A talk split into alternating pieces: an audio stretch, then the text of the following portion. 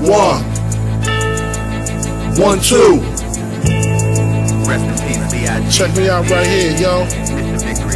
Yo, it's Mr. Victory or nothing. Yeah, I do a lot of talking, but I ain't about bluff. Got a problem on air, we gon' sit and discuss it. And your mind and your soul, yeah, you know that I plan on touching.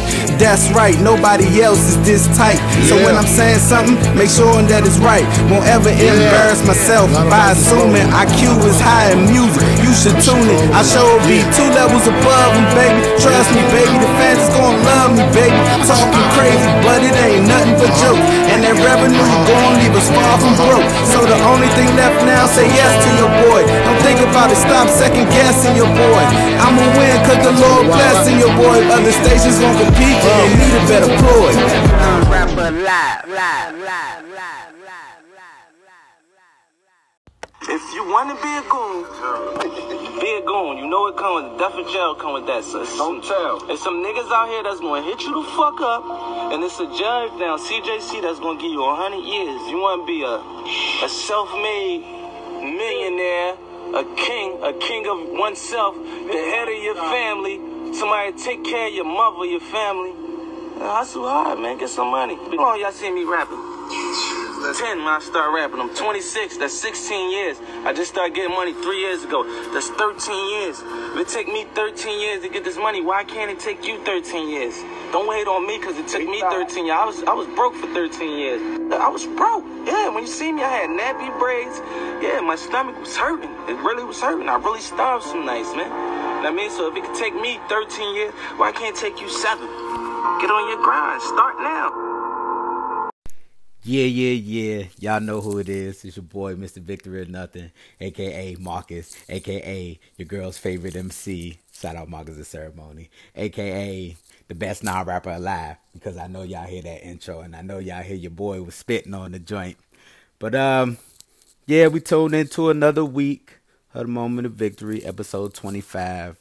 Um, this episode is dedicated to, not dedicated. This one is brought to us by Meek Mill.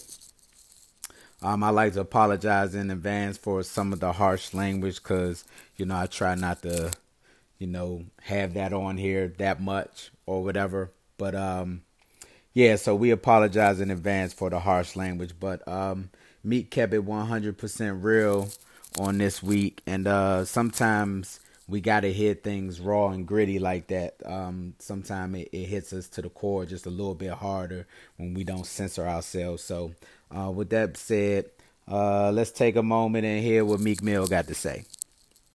So that was Meek Mill, uh, pretty much giving it to us raw and uncut. Um, but what I really want to focus on is what he said at the end. The the beginning is just saying, but the end is where he hit it your man said he been rapping since he was 10 years old. Um, he was 26, so it was some years ago because I think he's like 31 or something like that now. But so he was 26 when he recorded that uh, that video clip. But he said he had been rapping since he was 10.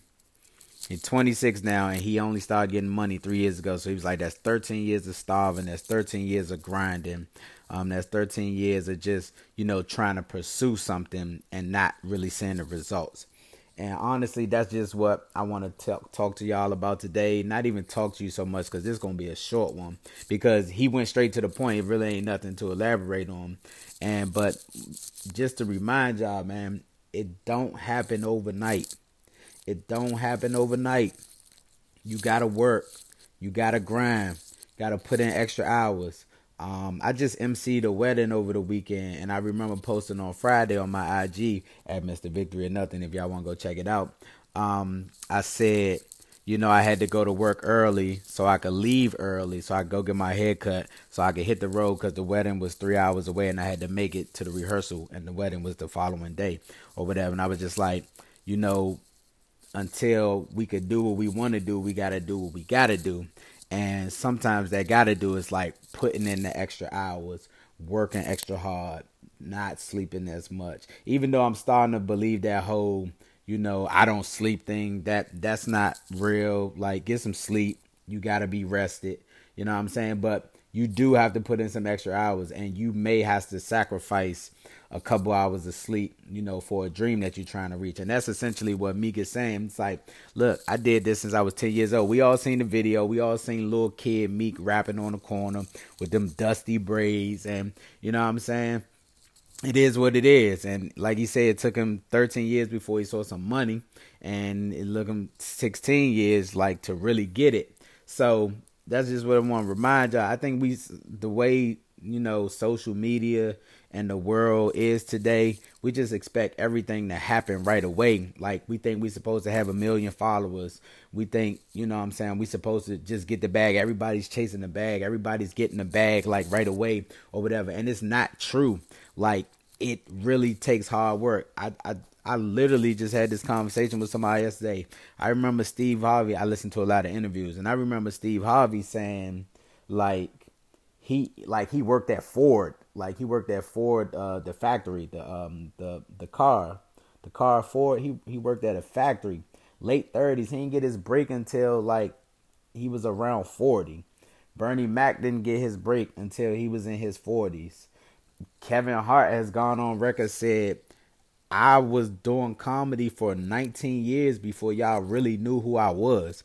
19 years. So now you hear you hear all those people and they all comedians, so you know it is what it is. But like you hear these people say, Hey, I did this for years and I did this and this like y'all don't know.